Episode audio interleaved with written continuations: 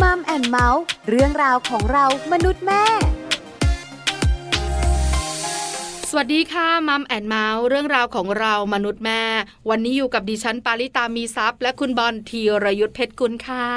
สวัสดีครับมัมแอนเมาส์กับเราสองคนนะครับ เจอกันแบบนี้แน่นอนแล้วครับ ทางไทย PBS Podcast นะครับ ซึ่งเราก็จะคุยกันในเรื่องราวที่เกี่ยวข้องกับครอบครัวนะครับ แต่แน่นอนละว่าที่เราบอกกันอยู่เป็นประจำเลย ก็คือไม่ใช่ครอบครัวของเราสองคนแน่นอนนะครับ เป็นครอบครัวของคนอื่นๆ หรือว่าเป็นประเด็นที่น่าสนใจสำหรับครอบครัวนั่นเองครับผม ใช่แล้วค่ะคุณบอลค่ะถ้าสมมุติว่าเป็นประเด็นของครอบครัวเราสองคน ครับผม ไม่มีใครฟังจริงนะ ทำไมล่ะ ถึง คุณ เราจะอยากบอก อ่า ก็ไม่มีใคร เอ้า ฟัง จริงหรือเปล่าขนาดเราสองคนเนี่ยยังอยากรู้เรื่องราวของ คนอื่นเลยนะ แต่บ่อยนักก็ไม่ดีนะ อ๋อ เออต้องสลับสับเปลี่ยนไปบ้าง ครับผม วันนี้เป็นประเด็นน่าสนใจ ครับ เกี่ยวข้องกับอะไร อ่า เกี่ยวข้องกับการมองหาคู่ชีวิต เออ หลายคนบอกว่ามองหาคู่ชีวิตก็ปกติธรรมดา อ่ะก็ทั่วไป ใช่ไหม ครับผม แต่ส่วนใหญ่คนมองหาคู่ชีวิตอายุเท่าไหร่คุณ อายุเท่าไหร่ก็โอ้โหจริงๆเนี่ยถ้าเป็นปัจจุบันนี้เลยนะ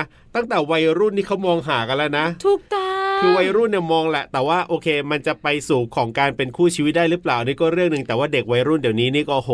ใช่ไหม อยาก คื จะมี การ แฟ มี น แฟ แล้วอะ น เออ ป๊อปปี้เลิฟอะไรต่างๆเนี่ยนะคะ ก็ ครับ เริ่มตั้งแต่วัยเด็ก ใช่ แต่ถ้าพูดถึงการมองหาคู่ชีวิตคง อ่า หลังจากที่เราทำงานแล้ว ประมาณนั้นเรียนจบไปแล้ว อ่า เริ่มต้น ถูกต้ ทำ อง งานไปครับ แล้วเดี๋ยวนี้ปัจจุบันนี้เนี่ยนะคะ การแต่งงานช้าลงเนอะ อ่าถูกต้องครับผม เริ่มจาก 35อัพกันมากยิ่งขึ้นแล้วอ่ะ อ่า วันนี้นะคะเรา ครับ จะไม่ได้พูดถึงการมองหาคู่ชีวิต อืม ปกติทั่วไป ในวัยแบบ 20 กว่าอะไรแบบนี้ สามสิบหลังทำงาน อ๋อ เราจะคุยกันว่าการมองหาคู่ชีวิตในวัย 50 บวก โอ้ห้าสิบอัพอัพขึ้นไปได้นะ เรามองหาได้ไหมคุณ เออ จะโดนว่าไหมล่ะ อ่า เออ แน่นอนอ่ะ ฮะ ต้องมีคนว่าและมีคนให้กำลังใจ เออจริง ใช่ไหม จริง หลายคน รั บอกอืมยังคิดอยู่อีกเลย อ่า นี่บางคนนะ ยังไง แรงอ่ะ ครับ จะเข้าโลงอยู่แล้วเออยังมีนะ โอ้โห คือหลายคนเนี่ยตำหนิ ครับ หลายคนมองแต่ไม่ อืม พูด ครับ แต่ ผม สายตาประนามหยำหมิน่น อ่าอ่าอ่าอ่า เพราะฉะนั้นเนี่ยทำให้หลายคนที่อยู่ในวัยนี้เนี่ย ครับ รู้สึกว่า อ่า การมองหาคู่ชีวิตในวัย 50 บวกของเราเนี่ย ครับผม มองหาได้ไหมอะ ออ เราจะผิดไหม ครับ เราจะได้คนดีหรือเปล่า อืม เพราะหลายคนบอกว่า อยู่คนเดียวเธอะ ครับ เดี๋ยวก็เจอคนมาหลอกหรอก เอออาจจะเจอเด็กหลอกก็ได้ อ่าใช่ไหม อ่า เพราะฉะนั้นวันนี้เราจะคุยเรื่องนี้กันค่ะ ครับ เราไปคุยกันยาวๆในช่วงของ Family Talk ค่ะ Family Talk ครบเครื่องเรื่องครอบครัว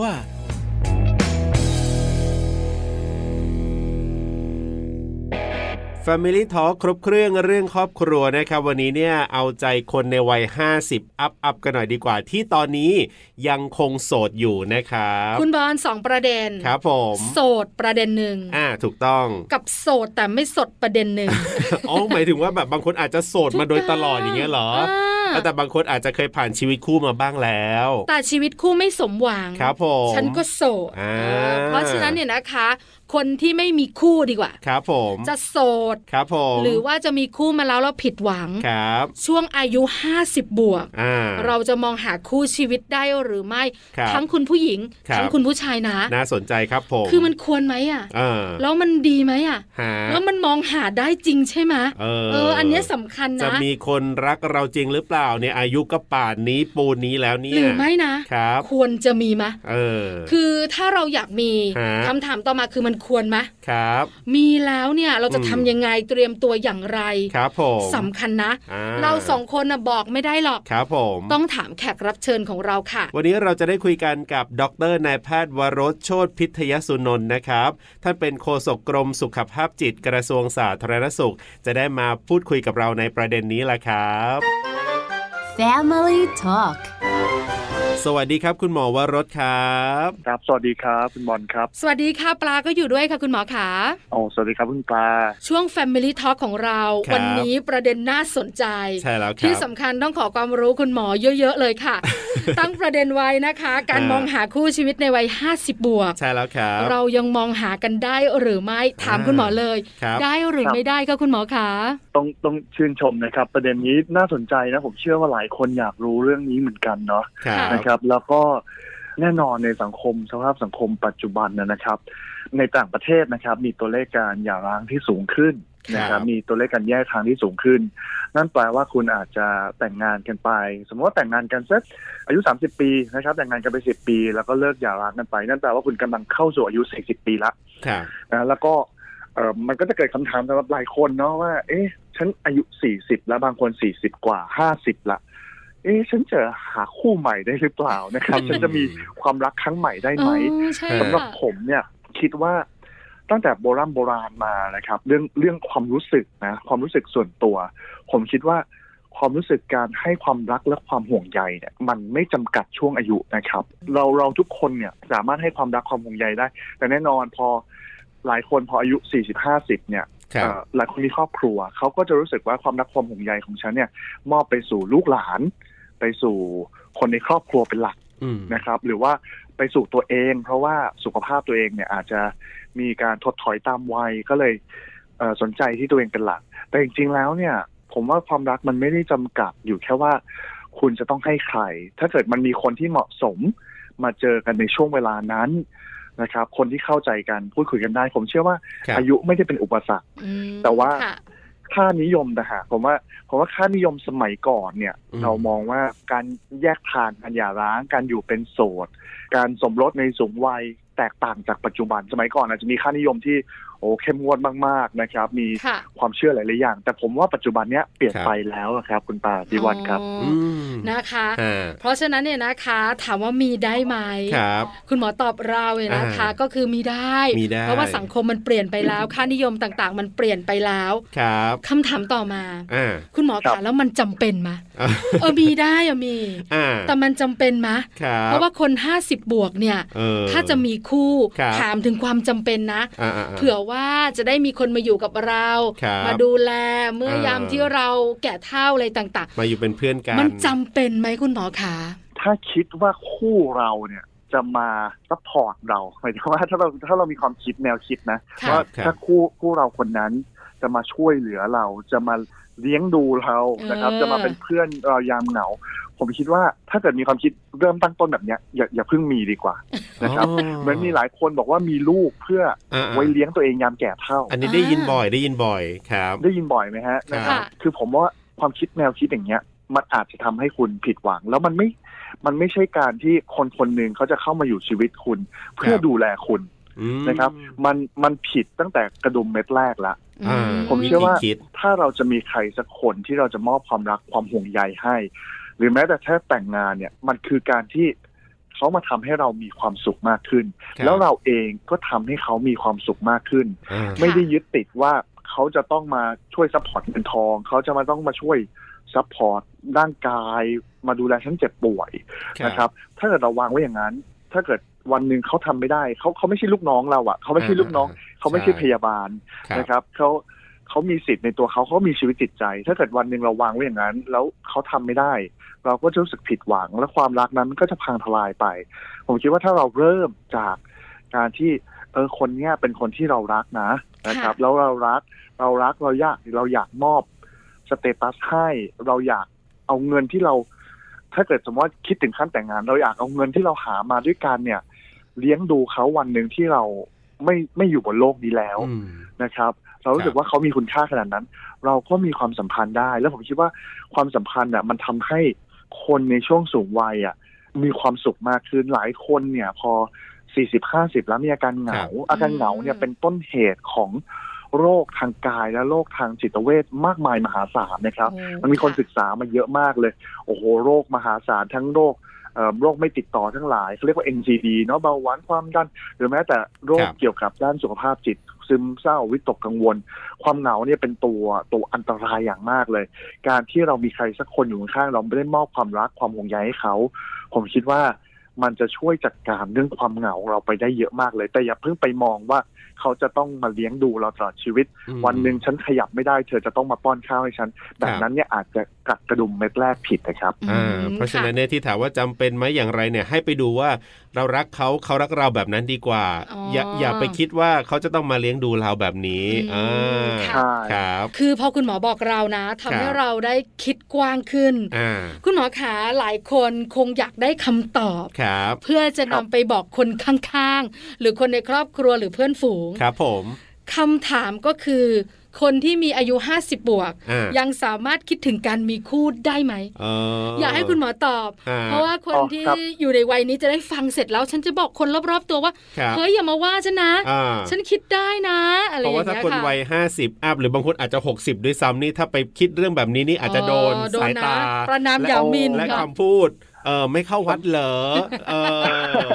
อยัง จริงๆ ยังอยากเรื่องแบบนี้อีกเหรอ สำหรับผม นะคือคือผมคิดว่าเรื่องเนี้ยไม่มีถูกไม่มีผิด แต่ ค่ะ สำหรับผมผมคิดว่าได้ อ๋อ ในในตัวผมเองนะครับ ครับ ผมคิดว่าได้แล้วก็ไม่มีปัญหาตราบใดที่มันถูกต้องตามศีลธรรมนะ ไม่ใช่ว่าคุณ อืม ห้าสิบแล้วคุณมีภรรยามีลูกอยู่แต่งงานกันอยู่ แล้วคุณบอกว่าเออฉันอยากมีความรักครั้งใหม่แล้วก็ฉันไปมีกิ๊กมีเด็กอะไรเงี้ยมันคงไม่ได้เนอะแบบนั้นน่ะนะครับ มันคงจะต้องเอ่อตรงตามจริยธรรมความเป็นเอ่อความเป็นคนทั่วไปนิดหนึ่ง ครับ นะครับหรือว่าถ้าเกิดคุณอ่าถ้าเกิดอย่างนั้นก็อาจแยกทางกัน แล้วก็ไปมีความรักครั้งใหม่อันเนี้ยก็ทำได้นะครับ แต่ว่าขอให้มันอยู่ในคุณธรรมศีลธรรมอันดีถามว่าคนถ้าเกิดไม่มีคู่มาก่อนเลยเนาะไม่มีคู่มาก่อนเลย ไม่มีแฟน อ่าอ่า มาก่อนแล้วมาเจอเผอิญเจอช้าไปนิดนึง อ่า นะครับ ครับผม มาเจอเอาตอนห้าสิบเนี่ย ผมก็คิดว่าได้แล้วแล้วคุณไม่ควรจะเอาเอาความเชื่อของคนอื่น หรือค่านิยมของคนอื่น มาเป็นตัวหยุดให้คุณไม่มีความสุข อื อื ม ม นะครับ ค่ะ ครับ คือเรื่องความรักอะมันไม่มีถูกไม่มีผิด แค่อย่าอย่าเอาความเชื่อของคนอื่น มาหยุดความสุขของคุณ ถ้าเกิดคุณรู้สึกว่า เออฉันโอ้ใช้เวลาห้าสิบปีสั่งสมประสบการณ์ จนมาเจอคนที่ฉันรู้ใจจริง ๆ คนที่ใช่จริง อืม ๆ ผมก็คิดว่ามันเป็นการรอคอยที่คุ้มค่า ค่ะ แล้วมันก็ทำให้ทำให้คุณได้มีชีวิตในช่วงที่เหลือออกไปเนี่ยอย่างมีความสุขผม ครับ ผมคิดว่าต้องอย่าปฏิเสธด้วยซ้ำเพียงแต่ว่าแน่นอนว่าพอห้าสิบร่างกายบางคน อย่างเช่นเพศหญิงอาจจะมีความถดถอยบ้าง ในในส่วนเรื่องเกี่ยวกับฮอร์โมนต่างๆ เพศชายก็อาจจะมีความถดถอยบ้างบางอย่าง ครับ การที่มีคู่ถ้าเกิดสมมติว่าฝั่งหนึ่งหวังเรื่องเกี่ยวกับเอ่อเรื่องเซ็กส์หรือเรื่องเพศ ครับ ก็อาจจะไม่ตรงกับคู่ที่เราต้องการมากนัก อันนี้เราต้องนึกไว้ว่ามันมีอาจจะมีหลายอย่างที่ไม่ตรงตรงใจมากนัก อืม หรือบางคนอาจจะมีพันธะผูกพันทางครอบครัวอยู่เดิม ที่อาจจะเลิกไปแล้ว หรือบางคนอาจจะมีปัญหาสุขภาพทางกาย อันเนี้ยการมีคู่ในวัยห้าสิบอาจจะต้องใช้ความคิดมากขึ้น อาจจะไม่ได้วู่วามเหมือนเด็กยี่สิบเด็กสิบแป ครั ด บ ที่แบบว่าโอ้ไม่เป็นไรฉันลองคบดูก่อนนะเข้ากันได้ก็เข้ากันได้ อาจจะต้องมีปัจจัยพวกเนี้ยเข้ามาเพื่อพิจารณามากขึ้น แต่ว่าไม่ว่าอย่างไรก็ตาม ผมเชื่อว่าความรักไม่ได้เป็นสิ่งที่ควรคุณควรจะหยุด ไม่ว่าอายุเท่าไหรก็ตาม ไม่ว่าจะเป็นวันสุดท้ายของชีวิตของคุณก็ตามเนี่ย อืม คุณสามารถมีความรักให้ใครสักคนได้ ครับ ค่ะ อ่า เพราะฉะนั้นก็เป็นคำตอบที่ชัดเจนนะคะว่า ครับ ฉันไม่ได้ทำอะไรผิด ใช่ มั่นใจในตัวเอง ครับผม คนรอบข้างไม่ได้มีผลต่อชีวิตของเรา ถูกต้อง การตัดสินใจของเราเนี่ยสำคัญที่สุด ครับผม คราวนี้คุณหมอขาอยากมีละ ครับ เตรียมตัวกัน ครับ หน่อยมะ อ่าๆๆ คือวัย50เนี่ยนะคะ คุณหมอมันผ่านชีวิตค่อนข้างเยอะ ครับ ถึงจะโสดมาก็มีประสบการณ์ชีวิตจากคนรอบข้าง อ่าอ่าๆๆ ถึงจะไม่โสด ครับ ก็มีบทเรียนในชีวิตคู่มาแล้ว ครับ เพราะฉะนั้นเนี่ยถ้าเราจะเริ่มต้นครั้งใหม่ อืม กับการมีคู่ ฮะ ในวัย 50 ของเราเนี่ย เราจะต้องเตรียมตัวอย่างไรคะคุณหมอขา ผมผมคิดว่าจริง ๆ แล้วการเตรียมตัวมีคู่ในวัยยี่สิบสามสิบสี่สิบห้าสิบไม่ได้มีความแตกต่างกันสักเท่าไหร่นะครับตามความเป็นจริง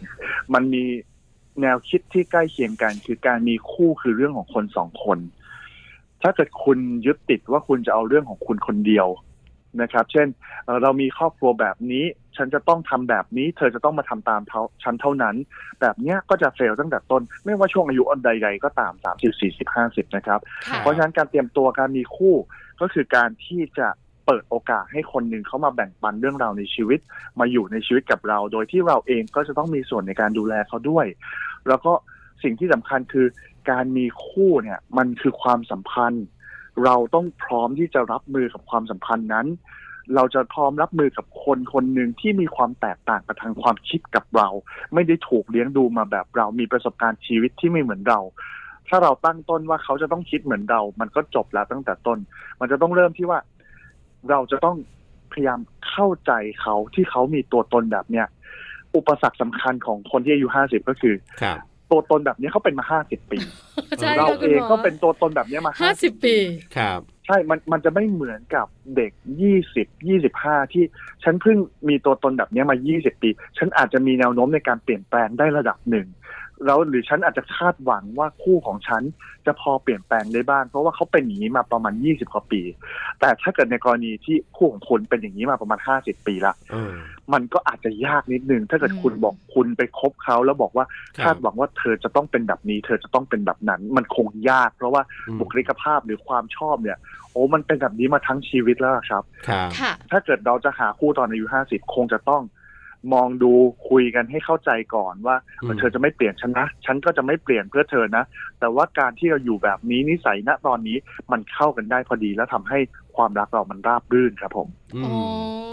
ฮะ เข้าใจเลยนะ ครับ การมีตัวตนนี่สำคัญนะคะคุณหมอขา ครับ ยิ่งมีตัวตนมา 50 กว่าปีแบบนี้เนี่ย อ่าอ่า เปลี่ยนยาก ฮะ เหมือนที่คำพูดที่เราได้ยินบ่อยๆ ไม่แก่ดัดยากเนอะ ประมาณ เพราะฉะนั้นเนี่ย นั้น ถ้าคู่ของเราเนี่ยนะคะ ครับ ก็อยู่มา 50 กว่าปีด้วย อ่า อันนี้ก็ต้องปรับตัวกันเยอะ ครับ คุณหมอขาสมมุติอ่ะ อ่า มีข่าวคราวเยอะ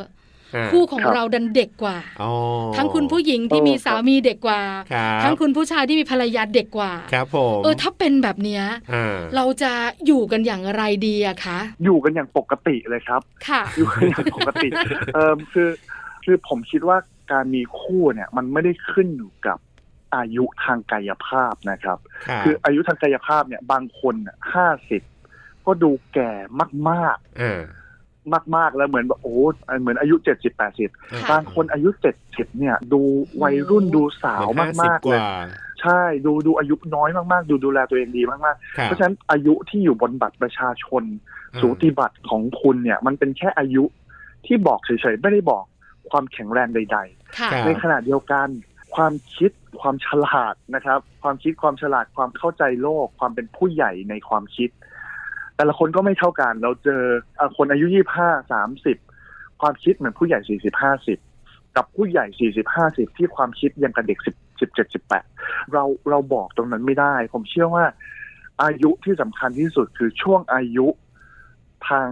ทางความแข็งแรงแล้วก็ความทางจิตใจของ อืม ของคู่อ่ะมันแมทชกับคุณ มันแมทชกับ ครับ ไม่ใช่แมทชกับคุณด้วยนะ มันแมทชกับความต้องการของคุณ ถ้าเกิดคุณรู้สึกว่าคุณเข้ากับเด็กได้มากกว่า บางคน ชอบคนเอ่อเข้ากับเด็กได้มากกว่า ชอบเอาอกเอาใจชอบอะไร อืม คุณก็ต้องเลือกแฟนที่มีอายุทาง ครับ ด้านจิตใจกับทางความแข็งแรงที่อาจจะต้องเด็กกว่าคุณนิดหนึ่ง อืม นะครับ แต่ว่า ค่ะ อายุที่เหลือเนี่ยมันเป็นเรื่องภายนอกเท่านั้นแหละครับ อ่า อ๋อ มันก็เหมือนเป็นสเปคอย่างหนึ่งแหละ ไม่ว่าจะอายุเท่าไหร่คนเราก็อาจจะมีสเปคของเรา ใช่แล้วค่ะ ครับ สุดท้ายกับคุณหมอขา ครับ ผ่านมาละ ครับ อ่าร อมานานละ ฮะ จะเป็นการที่เราจะมีคู่ชีวิตครั้งแรกหรือครั้งที่สองเนี่ยนะคะ ครับ มาละ ตอนเนี้ย ฮะ พร้อมละ ที่เราจะมีความรักครั้งใหม่ ครับ แต่คราวเนี้ยหลายคนก็คงกังวลอยู่ อ่า คือเรานั่งคุยกันมาบางคนบอกอ่ะได้ได้ได้ ครับ เดี๋ยวฉันจะเตรียมตัวนะ ฉันมีความรักได้นี่ห้าสิบบวก อ่า แต่มันมาแล้วคุณหมอ ค ครับ นคนนั้นมา ครับ ละ อ่า พอคนคนนั้นมา โอ้ เนี่ย หลายคน ฮะ ห้าสิบห้าสิบ ครับ เอายังไงดี อ่า ฉันจะแบบลุย อ่า หรือว่าฉันจะตัดสินใจอีกสักแป๊บหนึ่งดี นะ แล้วคนข้างๆก็บอกว่าระวังมันมาหลอกนะ เอ เอ อ อ คิดดีๆนะ อะไรอย่างเงี้ย ถ้าช่วงจังหวะชีวิตเป็นแบบนี้พอดี ครับ ควรทำอย่างไรดีคะ ผมคิดว่าปัญหานี้ไม่ได้เกิดแค่คนอายุห้าสิบนะครับ คนเกิดตั้งแต่อายุนี่แหละครับ ตั้งแต่มีแฟนครั้งแรกเอา อ่า เขามาหลอกเธอหรือเปล่า ค่ะ เนี่ย เอ เอ อ อแบบ คือคือเรื่องเนี้ยเราได้ยินมาตลอดแล้ว แล้วสุดท้ายอ่ะเอาจริงๆคือไม่มีใครรู้ คือใครใครจะรู้ ครับ นอกจากตัวเราอะครับ อ่า เราเองจะรู้ดีที่สุด แต่บางครั้งเราเองก็ไม่ได้รู้ทุกอย่าง อ่ ความรักหลายครั้งคือความที่เราต้องพิจารณาอย่างรอบคอบ ครับ แล้วเราก็ต้องเสี่ยงระดับหนึ่งเพราะเราไม่มีทางรู้จักคนคนหนึ่งจนกว่าเราจะเปิดให้เขาเข้ามาในชีวิตของเรา ใช่ เพราะฉะนั้นความรักทุกครั้งเนี่ยมันมีความเสี่ยงอยู่ในตัวเอง ครับ แต่ว่าอย่างแน่นอนว่าถ้าเกิดเราพิจารณาอย่างถี่ถ้วน ความเสี่ยงมันก็จะน้อย อ่า แต่แต่ไม่ว่าอย่างไรก็ตามครับ เราก็ถามตัวเองว่าฉันรับผิดชอบกับความเสี่ยงนี้ไหวไหม ครับ ถ้าเกิดฉัน เอ่อเราบัดระวังตัวเองนะ ฉันก็เขาไม่ได้เอาเงินไปเปย์เขาเป็นแบบแสนแสนล้านล้านไปเปย์เขาเขาก็ดูดี ผมก็ว่าเราก็ไม่ควรเสียโอกาสชีวิตที่จะทำให้เรามีความสุขไป แม้ ครับ ความสุขนั้นจะยั่งยืนเพียงหนึ่งวันหนึ่งสัปดาห์หรือหนึ่งเดือนก็ตาม แต่อย่างน้อยเราก็มีความสุขมากขึ้น ครับ ชีวิตช่วงนี้ก็เป็นช่วงที่เราต้องเริ่มกอบโกยความสุขแล้วมัน มันเราทำงานมาอย่างหนักตลอด 40-50 ปีแล้ว มันไม่มีเหตุผลใดๆเลยที่คุณจะไม่มีความสุข เพียงแต่ว่าเราเรามองเราต้องมองให้ดีว่าเราจะไม่เกิดความทุกข์อย่างแสนสาหัสจากความรักที่เกิดขึ้น ครับ ถ้าเกิดเราเชื่อมั่นอย่างนั้นแล้ว ผมคิดว่าการเดินหน้าต่อไปนะครับ การที่คนอื่นเขาเตือนด้วยความหวังดีก็แน่นอนเพราะเขารักเราเขาถึงเตือน แต่ไม่ใช่จำเป็นว่ามันจะต้องเหมือนที่เขาบอกเสมอไป ครั แล้ บ วสุดท้ายคนที่ต้องรับผิดชอบเป็นหลักก็คือตัวคุณ ถ้าคนที่จะต้องรับความสุขนั้นก็จะเป็นตัวคุณเช่นเดียวกันครับ ครับ สุดท้ายจริง ๆ คุณหมอ อันนี้สุดท้ายจริง ๆ ให้คุณหมอเหมือนกับให้กำลังใจคนในวัย 50 อัพกันนิดนึงดีกว่า คือแน่นอนความรักไม่ว่าจะวัยไหน มันก็มี ค่ะ ข้อดี ข้อด้อยหรือว่า ครับ อะไรก็แล้วแต่มีปัญหาเกิดขึ้นได้ แต่ว่าขอกำลังใจก็คือขอข้อดีของคนในวัย 50นิดนึงว่าถ้ามีความรักแล้วมันจะดียังไงครับ คุณหมอปิดท้ายให้นิดนึงครับ ครับ ถึงคนที่อยู่ในวัย 50 ปีนะครับ หรือว่าสูงกว่านั้นด้วยเอานะครับ เอ่อก็ต้องบอกว่าก็ต้องขอบคุณในช่วงที่ผ่านมานะครับ เราเอ่อประประเทศชาติเราทุกอย่างเราเดินทางกันมาจนถึงทุกวันนี้นะครับ แล้วก็ลูกหลานเราผลิตเอ่อทรัพยากรที่มีคุณค่าในประเทศเรามามากมายมหาศาลนะครับ ทุกคนทำงานมันหนักพอสมควรแล้วตลอด 50 ปีที่ผ่านมา มันถึงช่วงเวลาที่คุณจะมีความสุขบ้าง แต่คุณจะมีความสุขได้มากที่สุด เมื่อร่างกายคุณแข็งแรง สภาพจิตใจคุณแข็งแรง ครับ นะครับร่างกายคุณแข็งแรง ณ ปัจจุบันนี้ปฏิเสธไม่ได้แล้ว เราโอเคช่วงนี้อ่ะโควิดอาจจะไปฟิตเนสไม่ได้ แต่เราเห็นคนอายุ 40 50 60 ไปออกกำลังกายให้ร่างกายแข็งแรงได้มากมายมหาศาลนะครับ ครับ ทำตามเขาเรื่องจิตใจเราเป็นผู้สูงอายุไม่จำเป็นต้องเป็นผู้สูงอายุที่อารมณ์หงุดหงิด เราเป็นคนที่อารมณ์ดี มีความสุขแฮปปี้แล้วเราก็มีความรัก เราสามารถทำตัวเด็กเราชอบอะไรเล่นแต่งเนื้อแต่งตัวเราทำได้เหมือนทุกอย่าง ปัจจุบันนี้ ครับ ค่านิยมทางสังคมมันเปลี่ยนไปหมดแล้ว เพราะฉะนั้นผมอยากให้กำลังใจ แล้วก็อย่าลืมมอบความสุขให้ตัวเองนะครับ อย่าเพิ่งแบ่งปันให้คนอื่นทั้งหมดนะครับ แบ่งปันให้บ้าง แล้วก็อย่าลืมเอ่อให้คุณค่ากับตัวเอง แบ่งปันให้ตัวเองครับ แล้วก็การมีความรักครั้งใหม่ ไม่ใช่เรื่องที่ผิดนะครับ ครับผมวันนี้ขอบคุณคุณหมอวรบมากๆครับ ที่มาร่วมพูดคุยกัน แล้วก็ให้คำแนะนำดีๆ ให้กำลังใจสำหรับคนในวัย 50 อัพกันด้วยขอบคุณมากครับ ครับขอบคุณครับ สวัสดีครับ สวัสดีค่ะ Family Talk ขอบคุณดรนายแพทย์วรสโชติพิทยสุนนท์นะครับโฆษกกรมสุขภาพจิตกระทรวงสาธารณสุขนะครับ ที่วันนี้คุณหมอมาให้คำแนะนำแล้วก็มาบอกในเรื่องราวที่อาจจะคาใจสำหรับคนในวัย 50 อัพกันอยู่ตอนนี้ที่ยังโสดอยู่นะครับ ต้องยอมรับนะคะคุณบอลว่าค่านิยมของบ้านเราเนี่ย ครับผม ยังคงเหมือนเดิม อ่า ถ้าเปลี่ยนไปก็เล็กน้อย ครับผม ห้าสิบแล้ว ครับ คิดถึงการมีคู่ อืม คือมันเป็นอะไรที่หลาย อ่า คนเนี่ยนะคะ มักจะมองในมุมลบ อ่า ถูกไหม ฮะ แต่พอได้คุยกับคุณหมอว่ารถวันนี้เนี่ย ครับผม คือชัดเจนอะ อืม ว่าจริง ๆ แล้วความรักเกิดได้ทุกวัย ใช่ อยู่ที่เรา ถูก ใช่ไหมคะว่าเรามั่นใจ ครับ คนที่มาเป็นคู่ของเรา อ่า ก็ทำงานทำการ ครับ มีพื้นฐานครอบครัวที่คล้าย ๆ กับเรา ครับผม คุยกันแล้วรู้เรื่อง อ่า คือไม่ได้ชัดเจนว่ามา ครับ แล้วหลอก อ่า ใช่ไหม ฮะ แล้วจะเอาสมบัติเรา คือที่คุณหมอบอกแหละว่าไอการจะมาหลอกไหมอะไรไหมในยจริง ๆ เนี่ย มันก็เกิดขึ้นได้ทุกช่วงอายุแหละ เพราะฉะนั้นเนี่ย ถูกต้อง ไม่ว่าจะ 50 หรือว่าบางคนเริ่มต้นที่ 60 ก็ตามแต่เนี่ยก็คือต้องศึกษากันอยู่ดีนั่นแหละ คือเราต้องรู้เนอะ อ่า ว่าคนเนี้ยมาแบบไหนอย่างไร ใช่ ไหมคะ ครับ เพราะฉะนั้นเนี่ยถ้าเรามั่นใจละ ครับ ว่าเราสามารถจะเดินไปกับคนคนนี้ได้ อ่า ก็เริ่มต้นใหม่ได้ ครับผม จากอายุเท่าไหร่ไม่ อ่า ได้มีปัญหา ถูกต้อง วัย 50 บวกก็สามารถเริ่มต้นชีวิตคู่ได้เหมือนกัน ใช่แล้วครับ แล้วก็เห็นหลาย ๆ คู่เหมือนกันนะที่เขาเจอเจอกันในช่วงที่อายุค่อนข้างมากแล้วเนี่ยแล้วเขาก็อยู่ด้วยกันอย่างมีความสุขแล้วมันเป็นการเหมือนกับเติมกำลังใจ ใช่ คือ ค่ะ ตอนแรกเนี่ยอยู่คนเดียวก็จะดูเหี่ยวเหี่ยวเฉาเฉาๆ เบื่อเบื่อเซ็งเซ็งแก่ชีวิต แต่ว่าพอมีใครสักคนหนึ่งที่เรียกว่าเขาเป็นคู่กันจริง ๆ อ่ะอ่าไม่ได้มีการมาหลอกอันอะไรกันแบบเนี้ยนะแล้วก็ใช้ชีวิตอยู่ด้วยกันในวัยที่อาจจะเยอะหน่อยเนี่ยผมเห็นหลายคู่เหมือนกันที่เขาก็มีความสุขและทำให้สุขภาพแข็งแรงด้วยนะทั้งสุขภาพกาย สุขภาพใจก็ดีก็ทำให้สุขภาพดีไปโดยอัตโนมัติเลยทีเดียว เห็นด้วย อ่า กับคุณบอลกระชับกระเฉงทีเดียวดูมีชีวิต ครับ ชีวานะคะ ใช่ แต่ทั้งหมดทั้ง งปวง ครับ ก็ต้องอยู่ที่เรา อ่าร อบครอบแล้วนะ ใช่ใช่ นี้สำคัญนะ ใช่ใช่ใช่ ไหมคะ อ่า คือการจะเดินไปด้วยกันการจะไปต่อในชีวิตคู่จะวัยไหนก็ตามแต่ ครับผม รอบครอบนะ ใช่ ดูดีแล้วนะ อืม ตัดสินใจแล้วนะ ครับ เพราะฉะนั้นเนี่ยก็ลุยได้เลยค่ะ ใช่แล้วครับ และนี่คือเรื่องราวที่วันนี้เราพูดคุยกันนะครับ เรื่องของการมองหาคู่ชีวิตในวัย 50 บวกเนี่ยสามารถทำได้หรือไม่อย่างไร เชื่อว่าวันนี้หลายคนที่วัยอาจจะเยอะมากหน่อย และยังเป็นโสดอยู่น่าจะมีกำลังใจในการมองหาใครสักคนหนึ่งที่มาเติมเต็มชีวิตรักของเราในวัยที่อาจจะมากแล้วก็ตามนะครับ กับช่วงเวลาของมัมแอนเมาส์เรื่องราวของเรามนุษย์แม่วันนี้กับเราสองคนครับ ดิฉันปาริตามีซับค่ะ และผมธีรยุทธเพชรกุลวันนี้ลาไปก่อนนะครับ สวัสดีครับ สวัสดีค่ะ มัมแอนเมาส์เรื่องราวของเรามนุษย์แม่